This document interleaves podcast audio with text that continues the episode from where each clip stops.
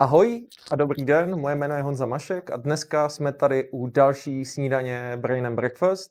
Já vítám všechny, kteří se na nás dívají, kteří jsou zavření v lockdownu. My jsme v našem improvizovaném studiu, eh, kde si můžu sundat eh, tady tuhle tu roušku.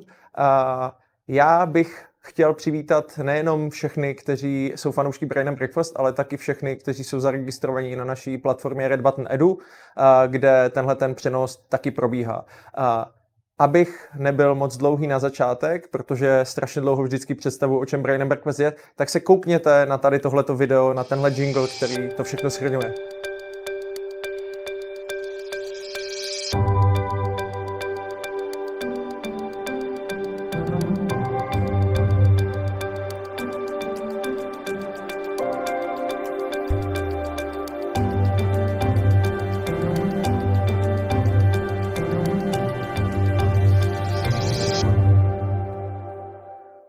Takže Brain and Breakfast, propojování bublin, věda, společnost, podnikání a to jsou, to jsou témata, kterým se, kterým se věnujeme.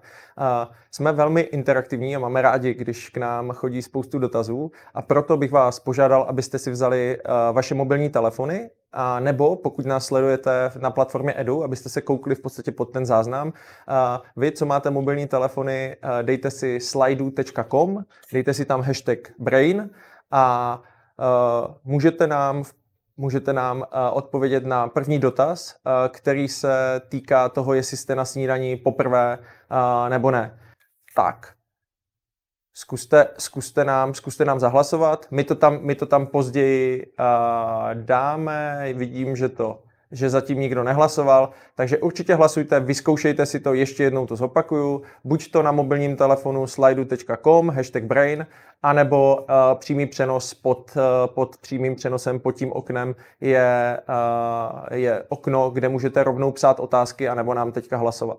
Tak, uh, my jsme zvyklí uh, se v Brain Breakfast setkávat. Uh, nechceme, abyste si utvářeli, nebo abychom si utvářeli názor uh, doma. Bohužel teďka nám nic jiného nezbývá, ale uh, místo koleček, které tradičně v Brain Breakfast máme, kde o těch tématech disku, diskutujeme víc do hloubky, tak vlastně uh, do firem a teďka vlastně i vám nabízíme, uh, že si můžete stáhnout na stránkách Brain Breakfast dotazník a udělat si vlastně vlastní reflexy. A nebo pokud se díváte na Edu a ještě lépe, tak ten dotazník vyplnit tam, a tím, že ho vyplníte a odešlete, tak se dostanete k reflexím těch ostatních lidí a můžete si je přečíst a vlastně takhle tu inspiraci, takhle tu inspiraci šířit. A já už Nebudu moc dlouhý, protože mám velkou radost, že tady dneska je s náma Sara Polák. A já možná řeknu, proč jsem si ji pozval. Ona je člověk, který, které pro mě byla jasná volba jako jí hlavanka. Hned potom, co jsem si přečetl knížku Sapiens, kde vlastně eh, je velmi pochopitelnou formou eh, vykreslen nějaká historie lidstva. A protože já mám rád osobně inovace a technologie a vlastně věci, které eh, posouvaly společnost kupředu, a Sara je vystudovaný archeolog a zároveň, zároveň umělá inteligence a ona umí tady tyhle ty dvě věci perfektně skloubit. Takže když jsme se na tom domlouvali, tak to bude přesně tou formou, ne vědeckou, jako klingonština, že nebudete tomu rozumět, ale že nám velmi hezky popíše, to, jak se vyvíjelo lidstvo a co byl ten progres. Sáro, já tě tady vítám. Pojď, pojď, pojď tady. Ahoj. Ahoj. Ahoj. Zdravím vás. Uh, já možná, já možná ještě řeknu o Sáře jednu, jednu věc, uh, krom toho, že studovala na Oxfordu, což teda jako kloby klobouk dolů. Uh, tak uh, já jsem slyšel o tobě, že vlastně si psala něco přes 180 prací, uh, jakože, jakože esej, a že na, na každou tu si musela přečíst jako nejméně 20 knih. Takže jenom, jenom, jenom chci říct, že tady je kumulované vědomí uh, a, a určitě toho pojďte využít a ptejte se dotazy. Takže já si stoupnu do první řady. Sáro, tady máš taktovku. Děkuji. A, a já se moc těším. Moc děkuji za úvod, moc vás tady všechny vítám. Já svou roušku odhazuji v dál, jako si ráno z Bergeraku, tak. Um, děkuji moc, že tady dneska s vámi můžu být. Uh, já vím, že to je taková jako trošku psychonázev AI parní stroj 21. století, protože lidé si představují AI vlastně jako m, mm, takovou věc pro pár nadšenců, technologů, co někde v garáži na tom bastlí. Ale vlastně já bych vám dneska chtěla ukázat, že AI je vlastně jenom další inovace, jenom další technologie. Jak jsme měli pazourky, jak jsme měli oheň, tak je to jenom vlastně naše další meta v rámci lidstva, která nás posouvá dál. A tady to bych chtěla vlastně vám dneska koncepčně předat. A teda úplně specificky, mám takovou steampunkovou, trošku limonádový joe estetiku, tak doufám, že se vám to bude líbit. Um, je tam několik vlastně bodů, které, které bych chtěla, abyste si z dneška um, vzali, že to nebude jenom hodina jako mého entuziastického vykládání o tom, jak hrozně miluji archeologii a umělou inteligenci, ale chtěla bych vám vlastně ukázat tady ty věci, že je strašně důležitá multidisciplinarita a historické souvislosti. Je to něco, co obzvlášť v Čechách třeba není úplně nastaveno v našem eh, edukativním systému. Jedeme to takovým hodně rakousko-uherským stylem, že se musíme vždycky nadrtit něco konkrétního a toho se potom držíme. Eh, ale právě to propojování těch oborů, já mám například jednoho kamaráda, to je neurolog a ten si teďka založil vlastní eh, startup na, finanční, na finančnictví. Takže eh, jsme v době, kdy ten generalismus a kdy propojování různých oborů je naopak fantastická záležitost a je to něco, co tu, i tu vědu, i tu společnost může posunout o ten důležitý krok dál. Potom se budeme bavit i o digitální gramotnosti. Je samozřejmě fajn, že člověk umí číst a psát, ale už to nestačí. My teďka už jsme v situaci, když někdo neumí používat smartphone, tak najednou vlastně jako by nebyl. A to zní jako docela trapně, jak se řekne smartphone, smartphone, co na tom je, ale ono to potom za chvilku bude tak, že třeba ta příští generace, že už děti budou kódit v Pythonu od, já nevím, 8 let, tak jak se učí číst, tak se budou učit třeba programovací jazyky. a doufám, že tomu jednou tak bude. Ale to už je zase úplně jiný level gramotnosti. Takže my vlastně vidíme, že ty technologie velmi aktivně mění naší společnost a to, jak se v ní chováme. Eh, pak je jedna věc, nutnost zvýšit české sebevědomí. Já jsem žila uh, asi skoro 10 let v Anglii vlastně a eh, ještě potom v roce 2000 jsem žila ve Větnamu jako malý prcek, jsem byla takový tlustý trpaslík jako dítě.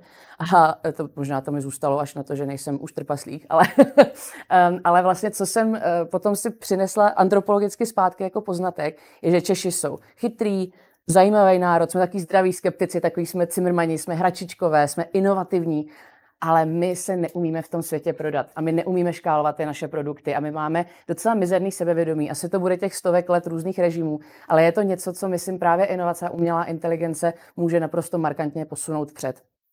Uh, a vlastně ty další dva body se tak jako slučují, ale vlastně jde o to, že žijeme opravdu v přelomové době. Já jsem přesvědčená, že za 500 let se už nejenom kvůli covidu, ale vůbec jako eh, kvůli té, té společenské tenzi, toho, co se kolem nás děje, opravdu bude psát v knihách dějepisu a že archeologové to budou zkoumat jako přelomové období a tak, jak se třeba říká, no jo, 541 to byl eh, Justiniánský mor, jo, jo, to byl asi docela blbej rok, tak se bude o roku 2020 mluvit jako o přelomovém roku. Žijeme nejenom z hlediska té pandemie, která vlastně vy, nechala vyplout na povrch jako chlup v polívce spousta latentních věcí, co nám tak jako spaly a teďka najednou se začínají řešit, ať už je to třeba digitalizace zdravotnictví nebo našeho vzdělávacího systému.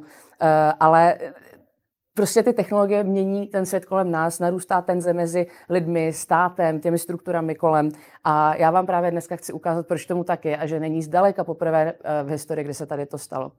Takže struktura přednášky bude eh, za A probereme historické technologie, to je fajn, tam se, tam se vyžiju. Eh, za B, demystifikace AI. Eh, to mě asi štve ze všeho nejvíc, že eh, ta, ta PR bublina kolem AI vlastně tomu oboru hrozně škodí, protože z poloviny já vždycky si někde přečtu, že máme obecnou umělou inteligenci, vždycky se mě úplně skroutějí útroby, protože to tak prostě není. AI není žádná magie, je to úžasná záležitost, ale to, jak se to vlastně ve, společnosti prezentuje, tak tomu škodí a právě to škodí té adopci jako šká, škálovatelné AI jako technologie. Potom budeme řešit AI kolem nás a finálně to zakončíme s tím, že se podíváme trošku do budoucnosti. Samozřejmě já nejsem žádný prediktivní algoritmus, takže to nemůžu říct, nebo to nevíte, ale nemůžu to říct žádnou jistotou, ale eh, jak bude budoucnost vlastně s AI vypadat. Tak a už do toho pojďme. Historické technologie. Tady máme krásnou rozeckou desku. Eh, přetahovali se o to Turci, Egyptěni, Řekové, Francouzi, Angličani. Nakonec skončila v Britském muzeu a nevím, jak moc dlouho tam pobude. Eh, jeden z mých bývalých profesorů, dr. Richard Parkinson, tak se o ní osobně staral v Britském muzeu. Teďka vede egyptologii na Oxfordu. A eh, ta vyvol, tady, ta, tady ten kus šutru vyvolal tolik diplomatických tenzí, že až to ani hezký není, protože to všichni chtějí do svého muzea a Britové jim to nechtějí vrátit.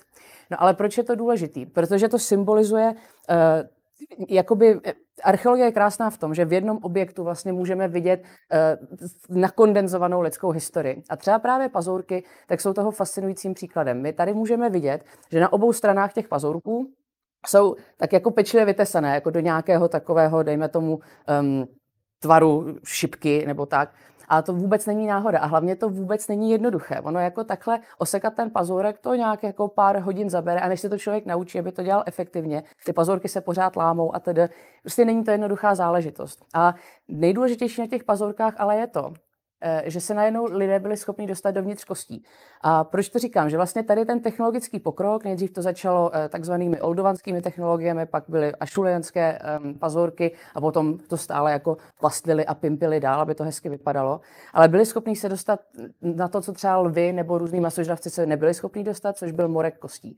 Tady vidíte zářezy, tady ta kost není moc stará, je to eh, zhruba pár desítek tisíc let, ale to, že lidé se byli schopni dostat do morku kostí, znamená, máte morek, fajn, to znamená, že máte víc proteinů, to znamená, že vám naroste mozek, to znamená, že, zač- to znamená, že začnete jinak přemýšlet a to potom znamená, že třeba lidstvo je tak daleko, že teď tady máme kameru, přenos, green screen a jsme schopni si takhle povídat. Bez toho morku by to nešlo. To samé vlastně s ohněm, kde nejenom, že se začalo tepelně upravovat jídlo, ale hlavně to mělo velmi důležitou sociální funkci. Samozřejmě neandertálci si úplně jako nebastlili algebru eh, v, v jeskyni Lasko, ale najednou ty lidé nemusí jít spát v 6 hodin večer jenom protože už je tma. Můžou si povídat, můžou si sdílet příběhy kolem ohně a vlastně taky to vede eh, k úplně jinému sociálnímu, kulturnímu nastartování společnosti. Písmo to samé. Na písmu je fascinující to, že vlastně vzniklo, jsou o tom spory, ale dejme tomu zhruba 3500 eh, let před naším letopočtem. Hádají se egyptologové a lidé, co studují mezopotámskou historii, kdo s tím přišel dřív, protože samozřejmě každý si to chce přivlastnit. Ale vlastně eh, třeba děti, tak jako povinná školní docházka, tak nastala třeba až o pět tisíc let později, eh, nebo zhruba. Eh, což jako je fascinující vlastně v tom, že my jsme jako lidstvo měli tady tu technologii, ale trvalo to několik tisíc let, než jsme přišli ještě na to, jak to škálovat, třeba skrz tiskarský stroj. A, ale vlastně písmo doprovází taky obrovské zlomové body v naší historii. Tak tady to je třeba epos o Gilgamešovi, což je víceméně Bible přes kopírák, akorát eh, o hodně dřív napsaná. Je tam potopa, je tam všechno, přečtěte si to, je to paráda. Eh, a vlastně to písmo znamenalo, že to lidstvo, jak se vykládalo kolem toho ohně, najednou bylo schopno kodifikovat eh, informace na jednom konkrétním kusu šutru nebo na nějaké hliněné destičce. Tady to člověk si řekne, vypadá to nemlich to samý, že jo, zase prostě Ježíš Maria Saro, zase nám tady ukazuješ nějaký kus e, tráku.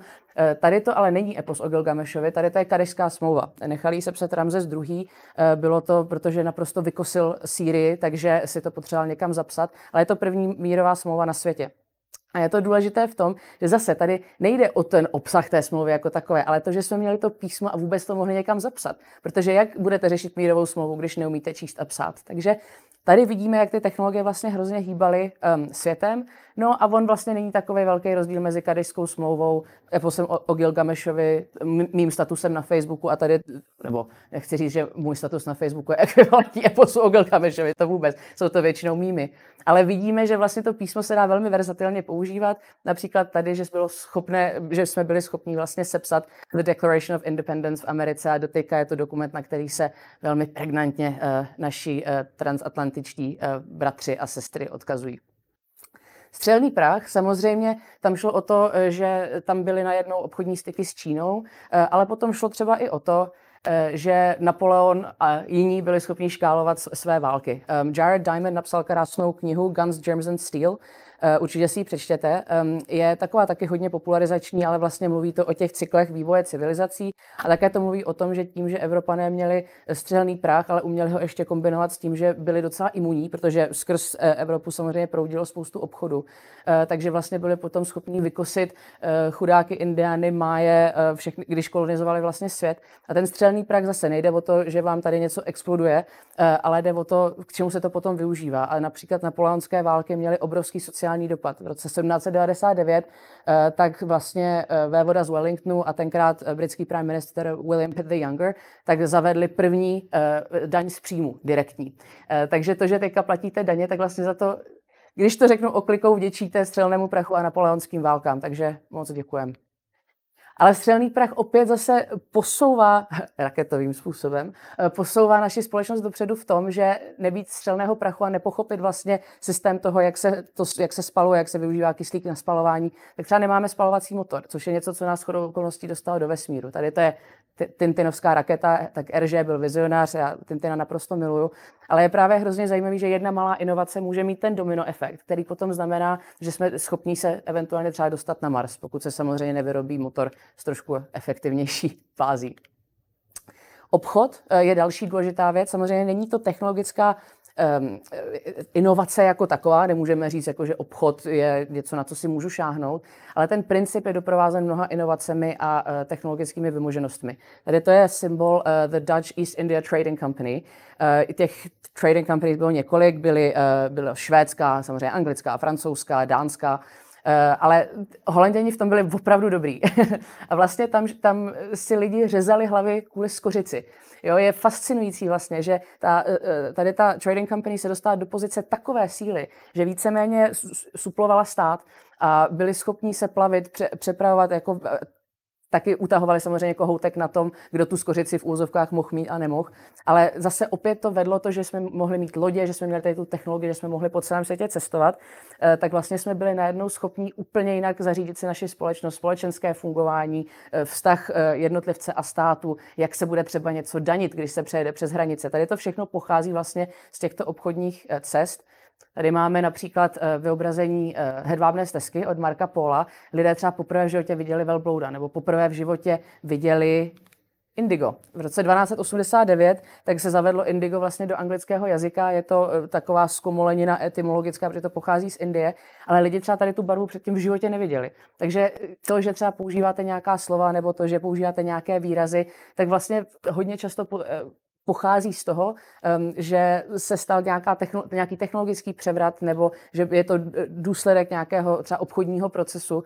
Například eh, slovo bistro tak pochází taky z napoleonských válek, když Napoleon prohrál, neprohrál, to byla taková zajímavá bitva, bitvu u Borodína, potom Rusko vlastně táhlo na Paříž, eh, tak eh, se potřebovali ty kozáci a všichni hrozně rychle najíst, akorát vůbec neuměli ani slovo francouzsky, tak vždycky přišli někam do nějakých v úzovkách bagetérie, což samozřejmě tenkrát nebylo, a vždycky bistro, bistro, jakože hrozně rychle chtějí to jídlo.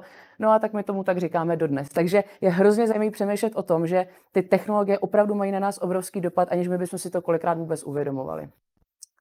A obchod s chodou okolností najednou znamenal kodifikaci uh, peněz a vůbec jako monetizaci společnosti. Tady máme uh, the American Federal Reserve, která si diktuje samozřejmě hodně podmínek, výměné kurzy. Uh, the Golden Standard vlastně používá se zlato na odhadnutí, nebo používalo se aspoň kdysi na odhadnutí ceny peněz.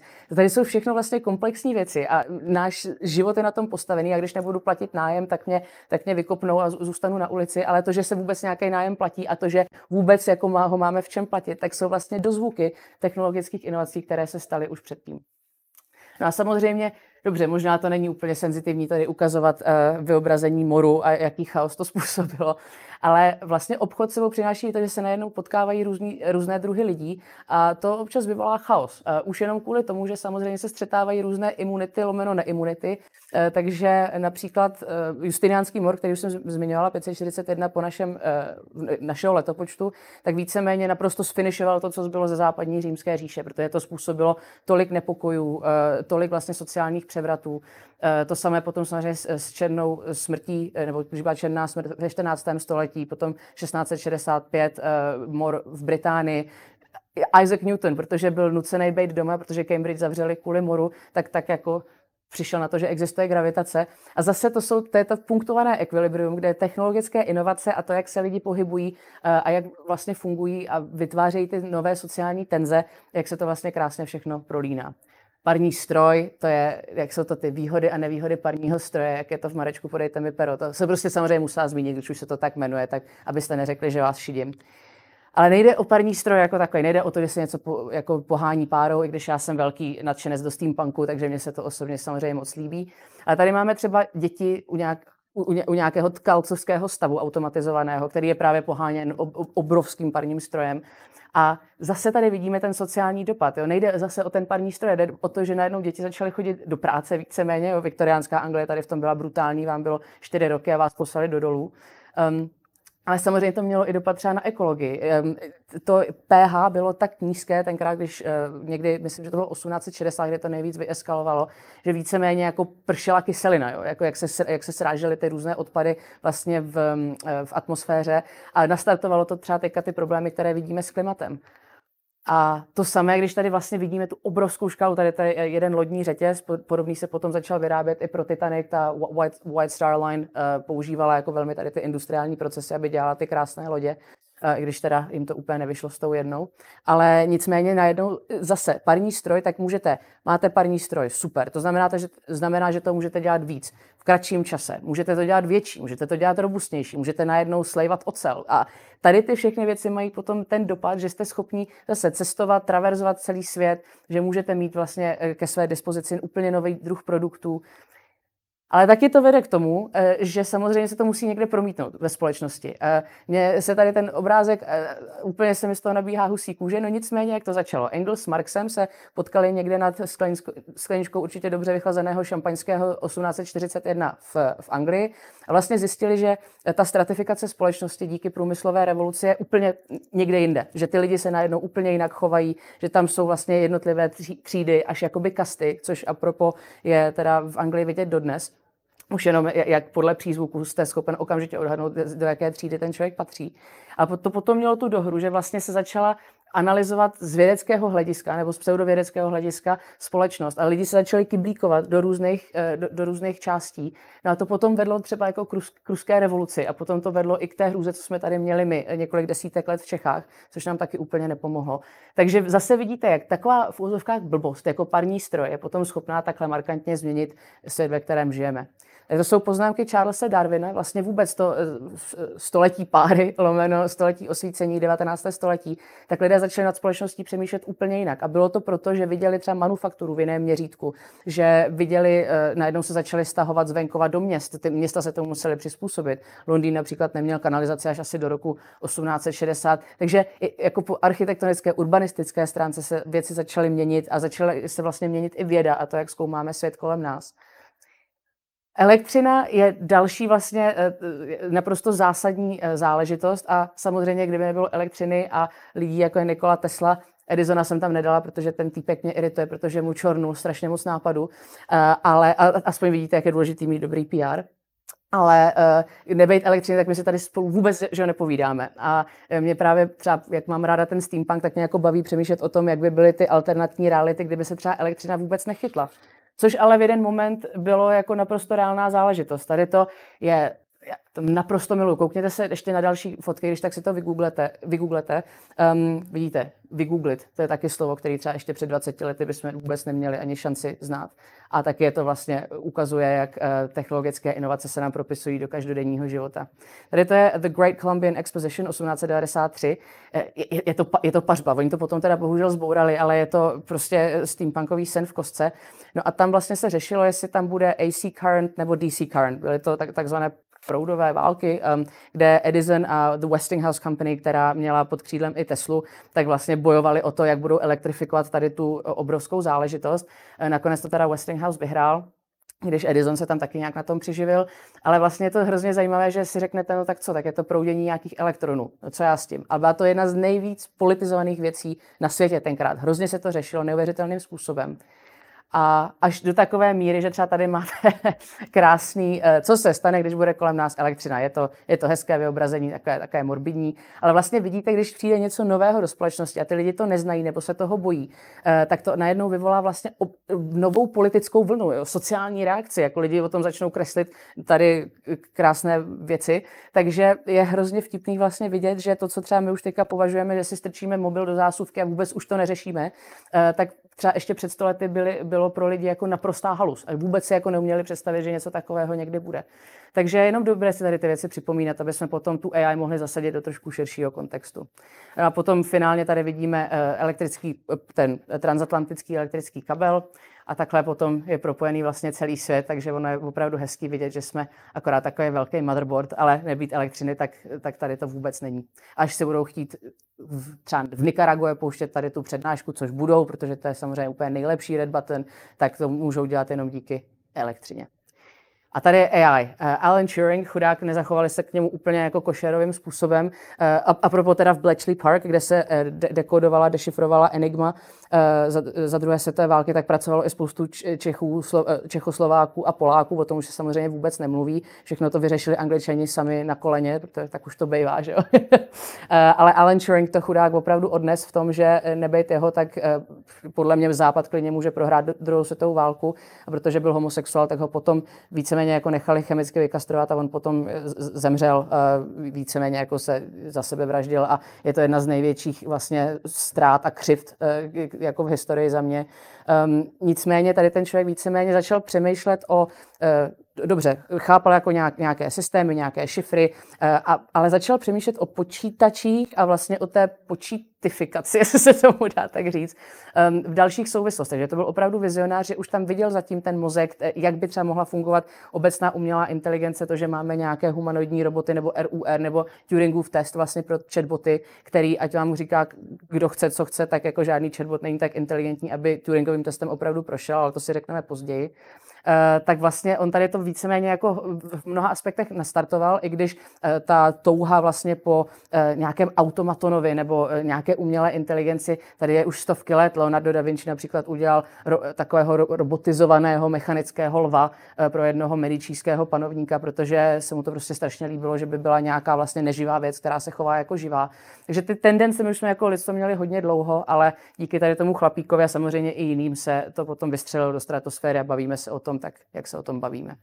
Takže co tady to všechno pojí, tady technologické pokroky, širokosáhlý socioekonomický evolucionární dopad na fouklé PR, jo, takže vždycky se kolem toho udělá strašný halo, než se lidi zase uklidně začnou to normálně používat.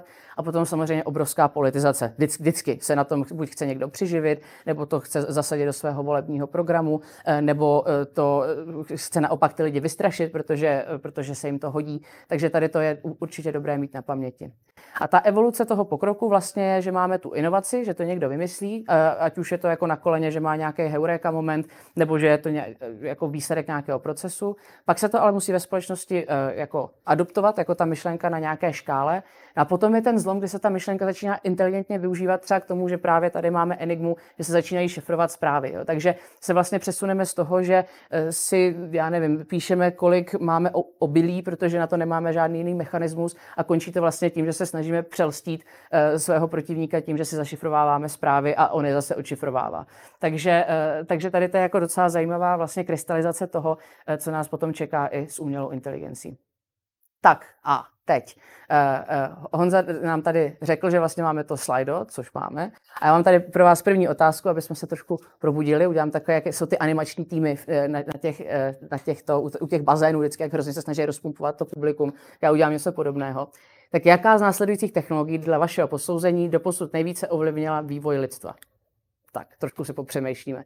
Myslíte oheň nebo pazourek, písmo nebo tiskařský stroj, farní stroj nebo průmyslová revoluce, nebo elektřina elektrifikace společnosti. Jo, jo, elektřina vede, písmo, tiskařský stroj, nikdo, jo. A dobrý, už, už, už se chytli. Super.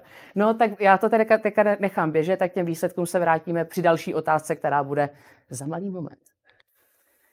Tak, demystifikace AI. Eh, to je naprosto důležitá věc, protože já se o tom třeba bavím hodně s babičkou, s maminkou, s dědou to řešíme, jo. vždycky se mě ptají, co já vlastně dělám a já mám vždycky problém na to odpovědět, protože sama nevím.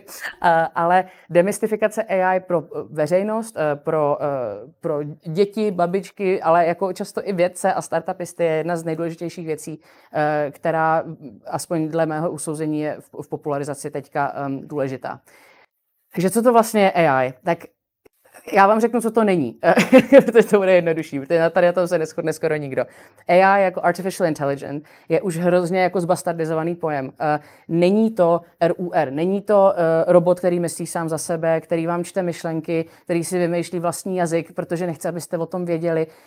Eh, tady prostě, prostě není. Je to víceméně ehm, set statistických analytických metod, skrz který jste schopný chroupat obrovské množství dat, nějak třeba predikovat budoucnost na bázi nějaké statistiky, statistiky, a vlastně ty, ty systémy se učí, jo? Neučí se ve smyslu, že si řeknou, aha, jo, jo, Sara po mně něco chtěla, to je asi, má tady ty důvody, super, no tak já se to teda naučím, protože AI naprosto tady v tom levelu není, ale je to hrozně vlastně obrovský pomocník toho, že co nám třeba trvá normálně 20 let zprocesovat, nebo na to ani nemáme lidskou mentální kapacitu prohrabat se těmi spousty dat, tak AI může udělat za nás, což je obrovská věc. Jo? My, my si toho na jednu stranu nevážíme, protože furt potom chceme, aby to byl ten RUR, ta obecná umělá inteligence a vlastně už si nevážíme toho, že máme třeba spam filtry v mailu. A, a to, takže nám třeba nechodí, já nevím, pozvánky, ne, nevím, třeba, že si, já nevím, kupte si tady pilulky na hubnutí a tak.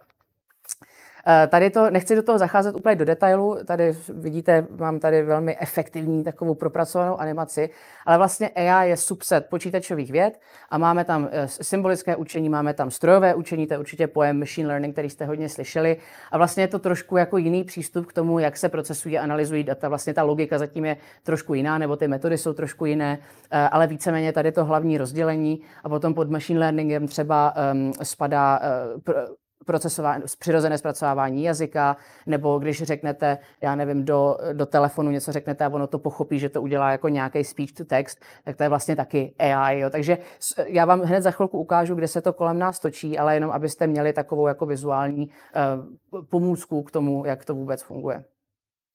já, já mám ráda mýmy. Teď budou mýmy, jo? Předtím byla steampunk estetika, teď budou mýmy. E, takže vlastně je to kombinace al, jako e, matematických algoritmů, jsou to víceméně složité funkce, kde e, to dáte nějaký, na, nějaká vstupní data, ono si to nějakým způsobem prochroupe, e, nějak tomu nastavíte ty váhy, že vlastně učíte ten eh, stroj nebo ten, um, ten algoritmus, aby byl na konci co nejpřesnější, aby to mohl třeba říct si z 80 z 90 pravděpodobností, to často se vůbec samozřejmě neděje, ale vlastně ho pomaličku trénujete, jako když dítěti vysvětlujete, co má a nemá dělat, až na to, že ten algoritmus tomu nerozumí. Jo, algoritmus není rasistický, algoritmus není sexistický, jemu je to úplně šumák, co, co to vlastně je za data, hlavně aby ty data pod tím seděly. Tak top mýty, eh, které tak jako vždycky slyšíme, vždycky mi z toho eh, vstávají eh, chlupy, chlupy na rukách, tak je, že máme Artificial General Intelligence. Nemáme. Prostě, kdybychom ji měli, tak ten člověk už víceméně ovládá svět. Nemáme, je spoustu zajímavých výzkumných skupin, třeba tady u nás na Cirku, na ČVUT, který se tomu věnují, a, ale je to takový výzkum, že můžeme odhadnout, že to bude třeba příští rok, ale může to být taky za sto let, nebo to nemusíme mít nikdy. Takže není to rozhodně nic, co by kolem nás jako nějak existovalo. Uh, to it's just a face baby, jako lidi si myslí, že AI je prostě hype, že to je boom, jo, jako že uh, to je něco, jako co tady jako bude a pak to zase jako chcípne. To už se párkrát stalo, byly tak, takzvané AI zimy uh, v minulém století, ale bylo to vlastně kvůli tomu, že v teorii to existovalo, ale neměli jsme tu procesní sílu na to, to převést jako v realitu. Tu teď máme, už narážíme jako na nějaké, na, na nějaké limity, o kterých pohovořím, um, ale už jsme vlastně schopni to jako škálovat. To je to samé, jako když si vzpomenete na to písmo, tak si řekne řekneme jako dobře, my jsme se teďka dostali vlastně z fáze, že, jsme, že tam byl jeden člověk, který chudák spocený musel vytesávat hieroglyfy do nějaký desky a trvalo mu to 100 tisíc let, protože to je hrozně náročný. Najednou, že máme tiskařský stroj a jsme schopni vytisknout 100 eh, tisíc výtisků novin eh, během odpoledne. Takže tady to je ten rozdíl, který my teďka pozorujeme. Pak vždycky big data, to je fráze, na kterou jsem naprosto alergická, protože nejde o to mít hodně dat. Jo? Můžete mít hodně dat, které jsou tomu algoritmu úplně k ničemu. Když tomu algoritmu ukážete tisíckrát kočku, tak to je super. A když mu neukážete nic jiného, třeba psa nebo jabko nebo barák, tak on vlastně nemá tu, eh, tu diverzitu a tu variabilitu, kterou potřebuje, aby se opravdu efektivně mohl učit, nebo aby jsme potom eventuálně mohli dát dostatek podnětů k tomu, aby jsme jednou třeba tu obecnou umělou inteligenci vyvinuli. Takže nejde o big data, jde o smart data. Jde o to eh, kompilovat data z různých jako částí, z různých databází, porovnávat je, aby byly dobře olejblované, aby byly dány do dobrých šuplíků, protože jako on neví ten algoritmus, že to je kočka nebo pes. Vy mu to musíte říct. A když mu řeknete o kočce, že je to pes, když to přeženu, a divili byste se, jak se tady to v průmyslu hodně děje, eh, tak ten algoritmus je úplně zmatený a nenaučí se to. Takže ne hodně data, mít dobrý data. Když je jich ještě hodně, tak super. A pak ta, ten poslední, že jako teorie rovná se praxe. Jo? Takže řekneme si, super, tak my tady vybombíme nějaký úžasný algoritmus, který nám bude predikovat počasí. To je fajn. No a potom jdete do té hospody, protože víte, že si můžete sednout s pivem, venku bude krásně a prostě strhne se hurikán.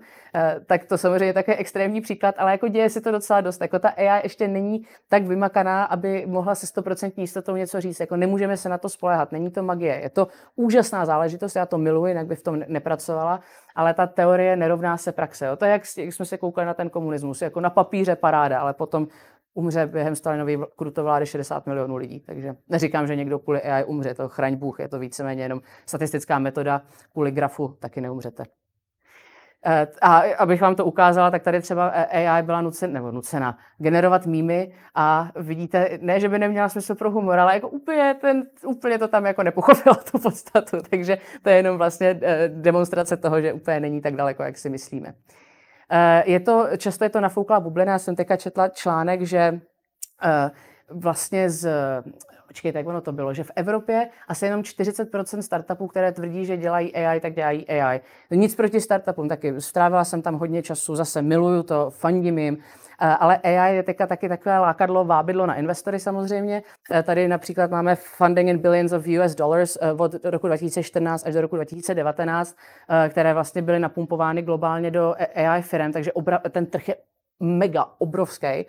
A e, to potom vede částečně k té mystifikaci i té veřejnosti, že všechno je AI. Jo. Tady třeba, tady mám třeba ten chytrý prsten, ne, že bych se v životě na ty statistiky podívala, já ho mám spíš jenom pro parádu, abych vypadala hustě, ale e, taky jo, jsem, když jsem si ho tenkrát kupoval, tak oni říkali, jo, jo, máte AI v prstenu. Já vůbec nemám AI v prstenu. Já tady mám nějaké senzory, které berou nějaká analogová data o tom, jak mám tep, jak spím a tak. Ale potom je to nějaké, dejme tomu, vyhodnocení, že mi to řekne, kámo, moc si nespala, měla by si spát trošku víc, ale jako to není úplně AI, to je víceméně jako statistická analýza. Eh, ale potom, eh, když se tady to dělá jako u každého druhého startupu nebo firmy a vlastně dělá se toho akorát takovej, jako hrozně to jako zlevňuje tu celou značku a hrozně to jako nepomáhá tomu, co je opravdu reálná AI, té popularizaci, aby ty lidi eh, se toho taky třeba nebáli, protože samozřejmě ten hype vyvolává spoustu emocí. Uh, takže tady je další mým, jakože tech companies uh, stačí jim pár if statementů a najednou dělají machine learning.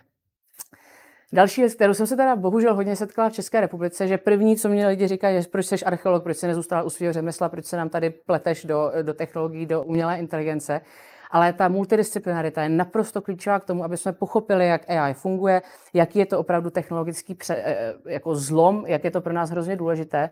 Eh, a potom takové ty jako, a já to chápu, ty emotivní výkřiky, co teďka často vidím jako v novinách, jako a AI nám sebere práci, bude to hrůza, jo, všichni tu umřeme vůbec to tak není. Jo? AI naopak nám může pomoct. Jako, vzpomeňte si zase, když se vrátíme k těm historickým technologiím, to samé si lidi říkali o tiskařském stroji, že najednou si moje žena bude moct třeba jako přečíst noviny, Ježíš Maria, to, to nechci. E, nebo e, v rámci elektřiny, jakože otevřete dveře a okamžitě vás něco zabije, spadne na vás drát, schoříte. Jo, ty, ty lidi vždycky měli takhle vyeskalované pocity a nám to teďka třeba přijde směšné, ale nám, našim potomkům za, dejme tomu nějakých 200 let, to přijde směšné, jsme se takhle kdy chovali k umělé inteligenci.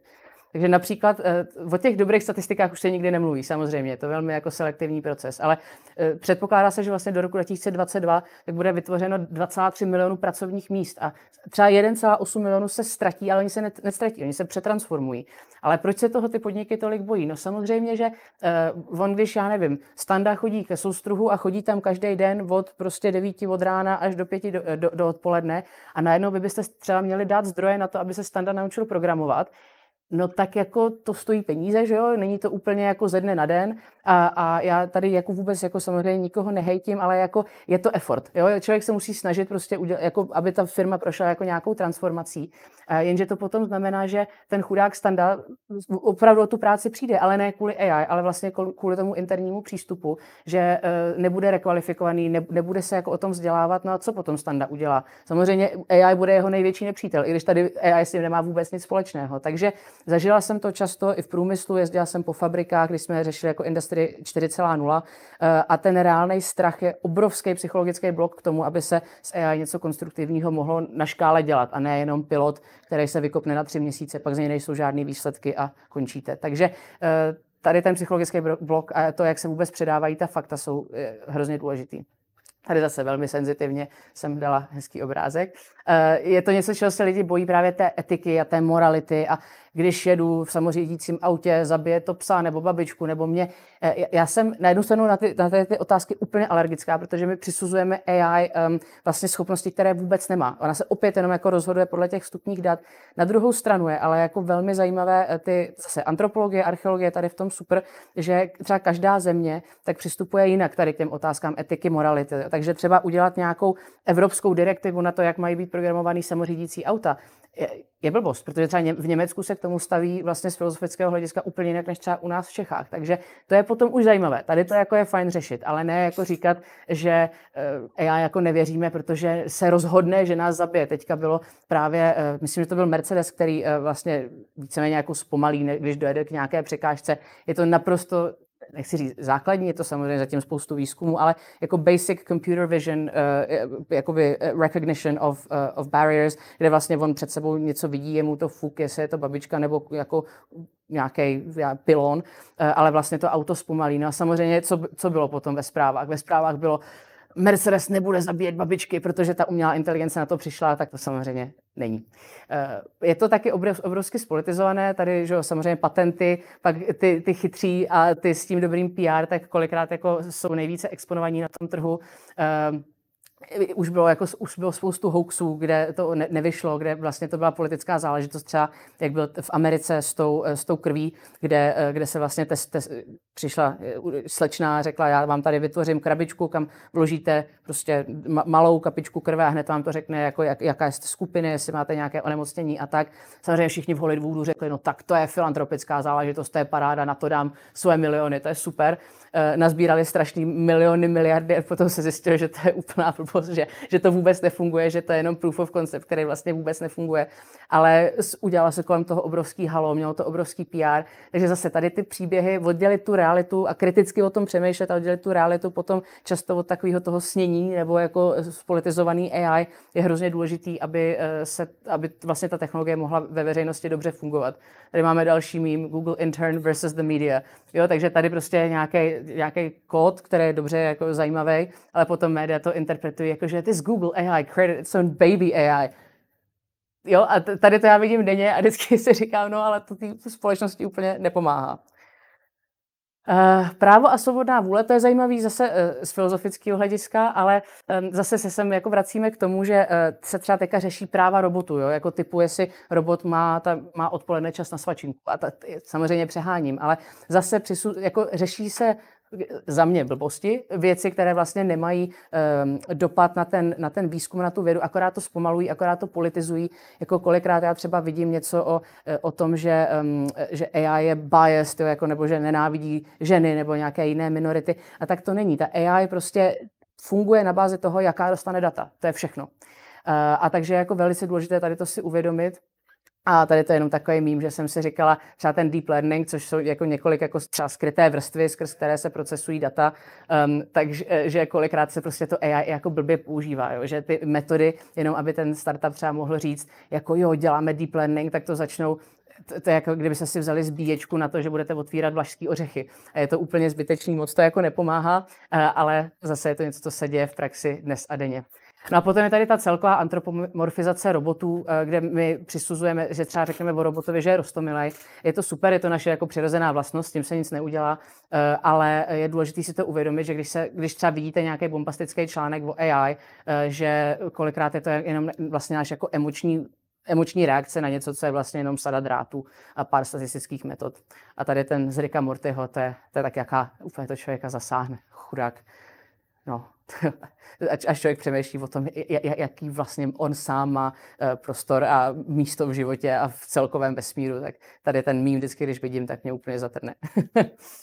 No a poslední věc je, že, um, ta, že AI jako není replikace lidského mozku. Právě ten kamarád neurolog, já jsem se s ním o tom bavila říkám, hele, tak teda chceme replikovat jako neuron od neuronu, že i tomu říkáme neuronové sítě, aby to bylo jako nějak exaktní. A on říkal, hele, my tomu lidskému mozku vůbec nerozumíme. Takže jako to, že máme nějaké schéma a že to budeme replikovat v počítači, to je, to je blbost. Takže zase jako um, ne, nesmíme to vnímat, ne, nesmíme vnímat AI jako něco, že se snažíme vytvořit mechanického člověka, snažíme snažíme se vytvořit vlastně systém, který bude schopen autonomně řešit uh, problémy, aniž by jsme mu museli říkat, jak to má řešit, ale jako tady ta až jako frenologický přístup eh, k umělé inteligenci rozhodně není něco, co by bylo buď dosažitelné, nebo co bychom tady měli a když už to budeme mít, tak to bude třeba za 10, za 20, možná i za 100 let. A kolikrát samozřejmě to, co je pod kapotou, není úplně jako sexy a nepíšou se o tom jako úplně zajímavé články, ale to, že vlastně ta AI je kolikrát matematika, že je důležité tu matematiku studovat, aby tomu člověk rozuměl, aby to opravdu jako mělo nějaký, nějaký význam a nebyly to jenom buzzwordy jako AI, machine learning, big data, IoT, tak to už potom se kolikrát samozřejmě v médiích neřeší. Tak, a teď jste tady to všechno slyšeli a mám pro vás druhou otázku, ale nejdřív se podíváme na výsledky té první. Super, tak nám odpo- odpovědělo 203 lidí, 204, no, to se na to takhle díváte, to vám děkuji úctivě. A vyhrálo to nakonec písmo a tiskarský stroj. Vidíte, super, super. Tak, takže písmo a tiskarský stroj mělo největší dopad na, na lidstvo. A já musím říct, že bych s váma asi tady v tom souhlasila, takže paráda. A teď taková trošku jako binárnější otázka, jestli máte z AI strach, jestli spíše ano nebo spíše ne. Zatím jste odvážný, AI se nebojíte, jo, jo, jo, to bude, to bude dobrý, ale zajímalo by mě, jak se tady to vyvine, tak se k tomu zase potom vrátíme. Tak a teďka zpátky na prezentaci. Tak teďka AI kolem nás, já jsem tady teďka vyprávěla o rozhodské desce, o parním stroji, o e, mýmech a tedy, ale vlastně kde tu AI kolem nás vůbec vidíme. Tak je to většinou, by se to, já bych to schrnula do toho, že máme nějakou automatizaci, nějakou predikci a nějakou analýzu dat a ta AI to dělá na hrozně jakoby obrovský škále, rychle a i, i precizně. Takže třeba v mobilitě už jsem zmiňovala samořídící auta na bázi uh, computer vision detection, buď se k tomu používá LiDAR, nebo se k tomu používají kamery vlastně k tomu sběru dat kolem vás, uh, ale víceméně v kostce takhle to funguje. Cybersecurity to je obrovský trh. Máme samozřejmě i českou píchu Avast, eh, který, který se tady tím zabírá, zaobírá. Je to vlastně nacházení různých jako anomálí v chování na internetu, když to opravdu jako zjednoduším, eh, a potom vás to chrání, chrání to, vás, chrání to váš počítač před třeba viry, nebo eh, když se vám snaží někdo hacknout do, eh, do bankovního účtu a tedy. Takže vlastně ta cyber security, vemte si, že teďka žijeme v době, že už nemáme doma trezor, ale máme doma počítač a máme, no, všechny naše peníze jsou online, tak to potřebujeme samozřejmě vyřešit, aby nám někdo ten trezor nepřišel vykrást, tak tady tomu se cyber security věnuje, že až příště budete instalovat antivirus, tak si na to pomyslete, že to je taky vlastně umělá inteligence. Uh, filtering spamu, to zní jako eh, hrozně základní věc, ale spam a to slovo, a pro pochází z Monteho Pythona, jestli neznáte Monteho Pythona, tak se na to musíte začít dívat, protože je to úžasná záležitost. Um, ale vlastně uh, spam v e-mailu, to, že vám třeba tolik nechodí, tak si říkáte, no dobře, tak jako co, ale tak jako to není přece jako žádná raketová věda. Uh, raketová věda to třeba není, ale je to krásná, elegantní eh, vlastně řešení na bázi umělé inteligence, nějakého filtrování, eh, které vám ušetří hodiny času a to, že vám třeba denně nepřijde 500 mailů od toho, že chtějí, abyste si koupili pilulky na hubnutí. Takže tady ty takové ty malé vítězství, které kolem sebe máme eh, díky umělé inteligenci, jak si kolikrát ani neuvědomujeme, furt po umělé inteligenci chceme, aby to byl nějaký humanoidní robot a potom si nevážíme tady těch, tady těch krásných maličkostí, které nám velmi zpříjemňují život. Eh, samozřejmě video, eh, je, to video recognition, um, je to eh, video a vůbec jako zprocesování obrazu je obrovská vertikála v rámci umělé inteligence ale abych vám to možná ukázal co nej, nejnázorněji, tak tady ten deepfake Jeffa Bezose versus Elona Muska, tak mě tenkrát jako velmi, velmi pobavil, ale to je vlastně taky na, na bázi nějakého modelování, nějaké, nějaké simulace a počítačového vidění, takže, takže tady to je jenom taková spíš jako vtipná ukázka, samozřejmě dá se to využít i konstruktivněji, třeba jako v medicíně, ve zdravotnictví, v, v, v různé jako modelaci, třeba v průmyslu a tak, ale je to krásná vychytávka, až příště uvidíte něco podobného na internetu, tak si vzpomeňte na mě a na mou přednášku a na umělou inteligenci. Satelity, to osobně pro mě je super záležitost jako pro archeologa, že uh, je jedna, jedna uh, paní Dr. Sarah Parsak, která je space archaeologist a ona vlastně využívá satelitní snímky a zase opět počítačové vidění, aby byla schopná detekovat na obrovských plochách třeba pyramidy. Což se jako zdá, jako si člověk řekne, no dobře, tak jako nevím úplně, k čemu mi to je, um, ale když se dá, třeba máme český startup Space Snow, který se tady tomu věnuje, kde jste třeba schopný um, trackovat uh, třeba v subsaharské uh, oblasti, jak se pohybují stáda krav. A proč je to důležité? Je to důležité kvůli zemědělství, je to důležité kvůli tomu, jak se třeba bude vyvíjet malárie a jak putuje malárie, protože samozřejmě moskyti se drží tady těch velkých dobytků. Takže díky těm satelitům a díky tady toho obrovského obrovského nadhledu a že ta data můžeme zpracovávat, tak vlastně máme úplně jiný nadhled na to, jak funguje na, na, náš globalizovaný svět a naše globalizovaná společnost. Industry 4.0, tam se to využívá opravdu jako pregnantně, i když tady to samo o sobě je také trošku buzzword, který není úplně jako kolikrát přesný. Um, ale vlastně uh, poukazuje, to 4.0 poukazuje jako na další průmyslovou revoluci. Um, takže jako je, je vidět, jako že i ta společnost, i ty firmy už to začínají vnímat, že se tady díky AI děje vlastně nová průmyslová revoluce. Můžeme očekávat velmi podobný průběh, jakože to bude mít socioekonomické dopady. Eh, ale konkrétně, abych mluvila o té aplikaci, tak v tomto případě je to třeba vytvoření, určitě se slyšet třeba o digitálních dvojčatech, kde máte nějakou kogeneračku, která je příšerně drahá, potřebujete si na tom eh, vymodelovat třeba, jak se má opravit, nebo jak, jak bude vůbec zasazená do té logistiky celé továrny a tak. Takže vlastně tady se třeba využívá umělá inteligence i, i, i k tomuto, aby se třeba i propojily systémy, třeba eh, Siemens má Mindsphere, kde propojují různé, různé datasety, aby měli jako trošku komplexnější ideu o tom, co se jim v těch továrnách vůbec děje a to všechno je na bázi umělé inteligence. No a pak samozřejmě biochemie a medicína AI se dá využívat pro um, pro vývoj nových léků. Tady máme chudáka pana Fleminga, který díky tomu, že byl čuně a nechal si tam splesnivět něco, tak vlastně přišel na penicilin. Tady k tomu my se můžeme dopracovat teďka už vlastně umělou inteligencí, že nemusíme si nechat splesnivět půl obýváku, ale můžeme vlastně vymodelovat třeba nový druh medicíny nebo naopak tu medicínu lépe zamířit eh, na určité skupiny, protože vy a já máme třeba jinou alergii na něco, máme třeba jiný jídelníček, jinak se pohybujeme, jsme třeba jako eh, geneticky trošku jiní, takže i personalizovat tu medicínu, eh, to je taky obrovská, obrovská jako vertikála, která, do které se investuje hodně peněz. Příklad startup Healthbase od Míše Mrázkový se tomu věnuje. Mm, ale je to vlastně i pochopení třeba eh, biochemie, strukturu genomu, to, že můžeme vlastně eh, pochopit naše DNA, že můžeme pochopit to, jak naše tělo vůbec funguje, tak tomu všemu je umělá inteligence velice důležitá. A takže tady ty zase, jo, třeba roboti, co dělají operace teďka, je to byl hrozně známý mím, že they did surgery on a grape, že udělali takovou um, vlastně operaci, že sloupili slupku z, z hroznového vína, pak to zašili, jo, paráda, super, všichni z toho byli nadšení. Ale to je vlastně jenom zase hrozně malá, hrozně spublikovaná, jako spiarovaná část uh, využití třeba AI v medicíně, což se teďka hodně řeší v rámci covidu ale třeba teďka chytrá karanténa nebo pochopení toho, jak se vlastně vůbec ten virus vyvíjí, nebo jaký to může mít ekonomický dopad. Jo? To je vlastně taky velice důležité. E, tak k tomu všemu se využívá kombinace třeba strojového učení a, a tady ta robotika je jako super, ale zase je to taková antropomorfizovaná část AI, že e, jsme velmi daleko od toho, aby roboti jako vám dělali transplantaci srdce sami a my jsme to tam mohli jako nechat být.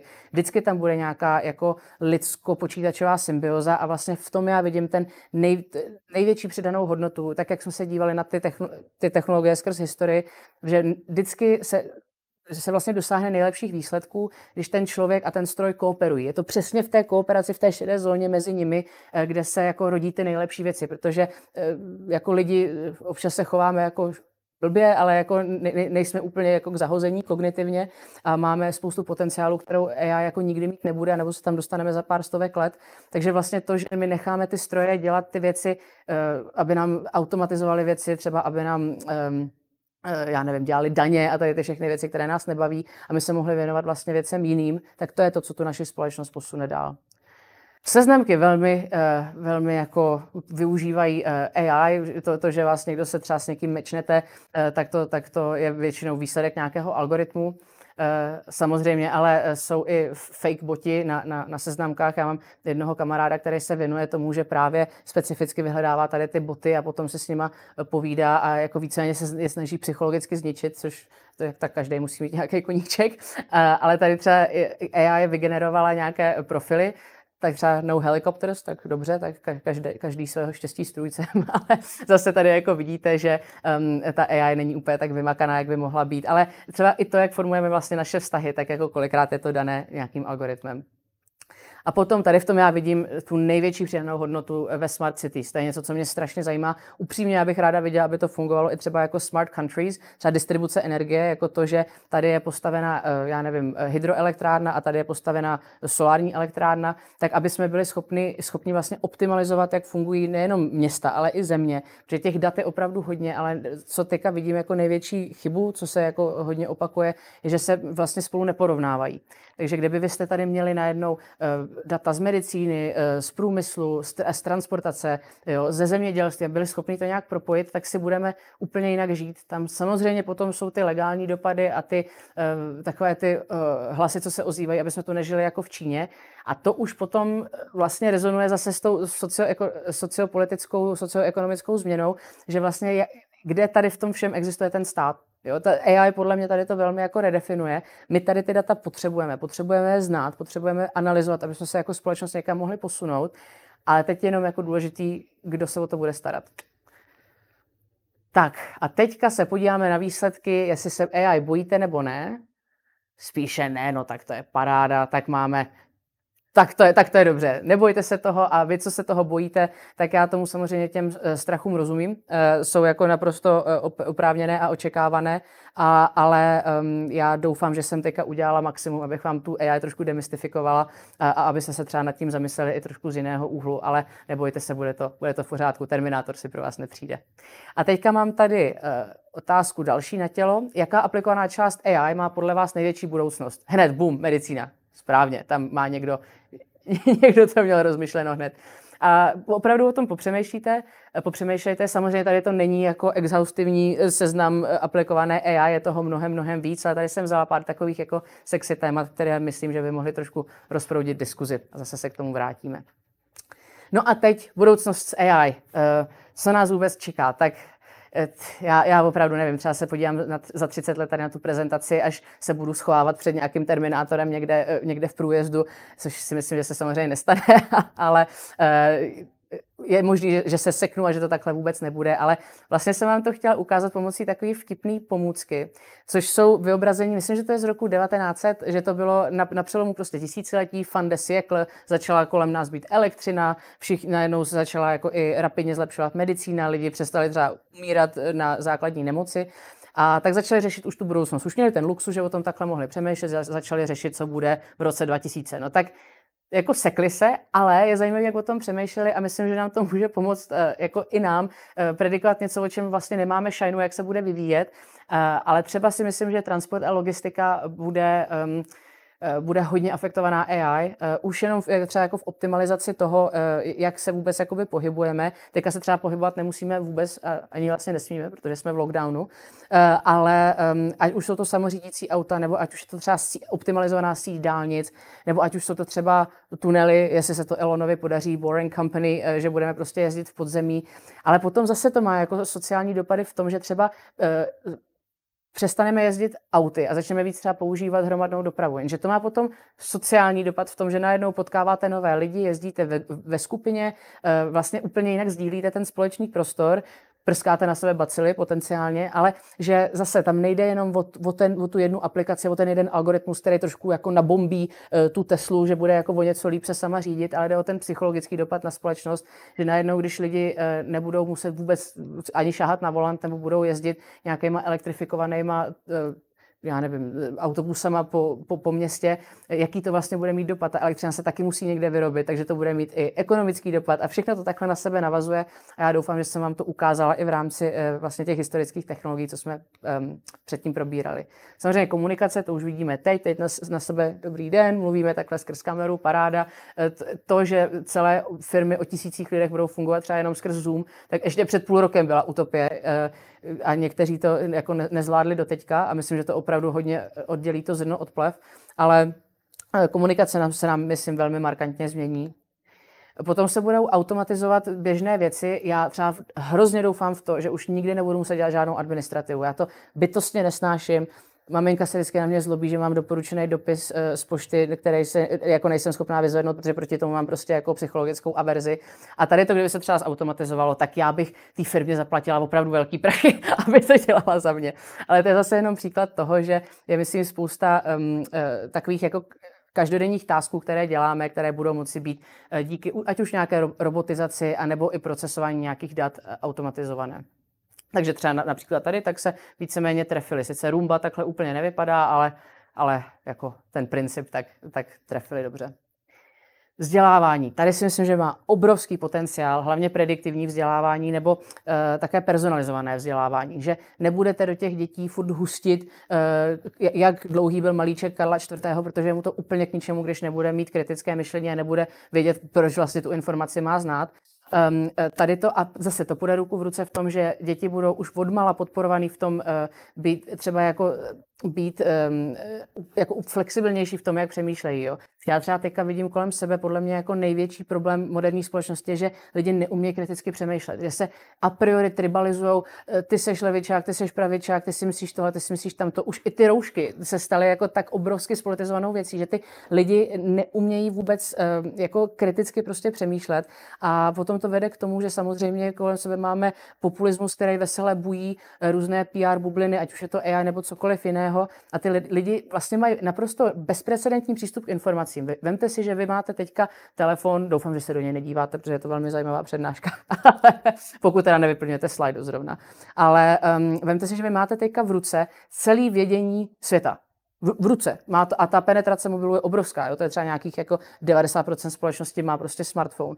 A a my i přes tady to nejsme schopni si třeba vyhodnotit nebo jako se zamyslet nad tím, jestli ta statistika je pravdivá, nebo jestli to, co on mě říká, je pravda. Jo, jako vůbec už jako kriticky neanalyzujeme ty informace kolem nás. Fair play jsme je jako do, do jisté míry jako um, přehlcení, ale myslím, že právě využití umělé inteligence ve vzdělávání, ať už je to uh, nové obory nebo uh, třeba personalizovaná výuka podle toho, na co to dítě má zrovna talent, by tady to mohla opravdu radikálně změnit a já tomu moc věřím a moc doufám, že se to brzo stane vztahy. Tady to taky docela jako uhodli.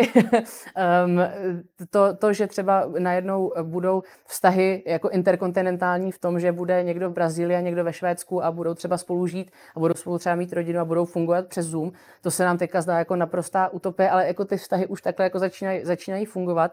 A až se tady to začne jako nějakým způsobem škálovat, tak potom vlastně zjistíme, že opravdu žijeme jako v globalizované společnosti, že jako věci jako e, čára mezi jako jednotlivými zeměmi třeba jako tolik ani neznamená. A teďka to zní jako hodně hypísácky, to jako opravdu nechci, ale že si musíme zamyslet nad tím vlastně, jaký ten, jaká ta technologie bude mít e, dopad na vztahy.